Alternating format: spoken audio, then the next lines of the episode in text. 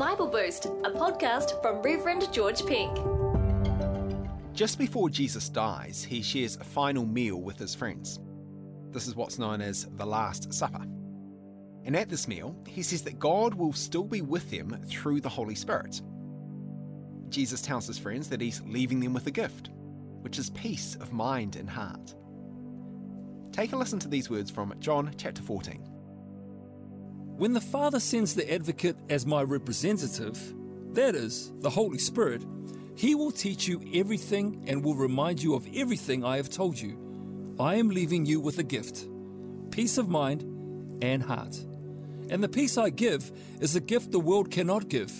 So don't be troubled or afraid. That's John fourteen, verses twenty-six and twenty-seven. Jesus tells his disciples that he's leaving them with a gift, peace of mind and heart. He describes it as a gift the world cannot give. And he tells them not to be troubled or afraid. This was despite some not very peaceful stuff happening around them. The first followers of Jesus lived in a world struggling to find peace. Although, to be fair, at that time there was a kind of peace. It was called the Pax Romana, the peace of Rome, or the Roman peace. It was basically how the Roman Empire worked. But it wasn't really peace. The Roman peace was actually about dominance. Things were only peaceful so long as you put up with the Roman oppressors ruling over you. And if you didn't, then they would crush you. So not really what we might think of as peace.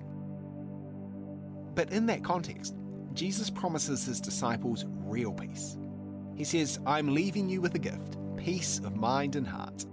And the peace I give is a gift the world cannot give. So don't be troubled or afraid. Today we also live in a world which is struggling for peace. I think that is pretty obvious from most news headlines. And along with big geopolitical problems, there are probably situations in most of our own individual lives which don't seem very peaceful. But two thousand years after Jesus spoke those words to the disciples, I believe the Lord offers us the same gift of peace. Just as he promised his first followers, he promises us peace of mind and heart. He tells us not to be troubled or afraid. Jesus gives us peace. Thanks for listening to Bible Boost, a podcast with Reverend George Penk. For a new episode every weekday, subscribe in any podcast platform.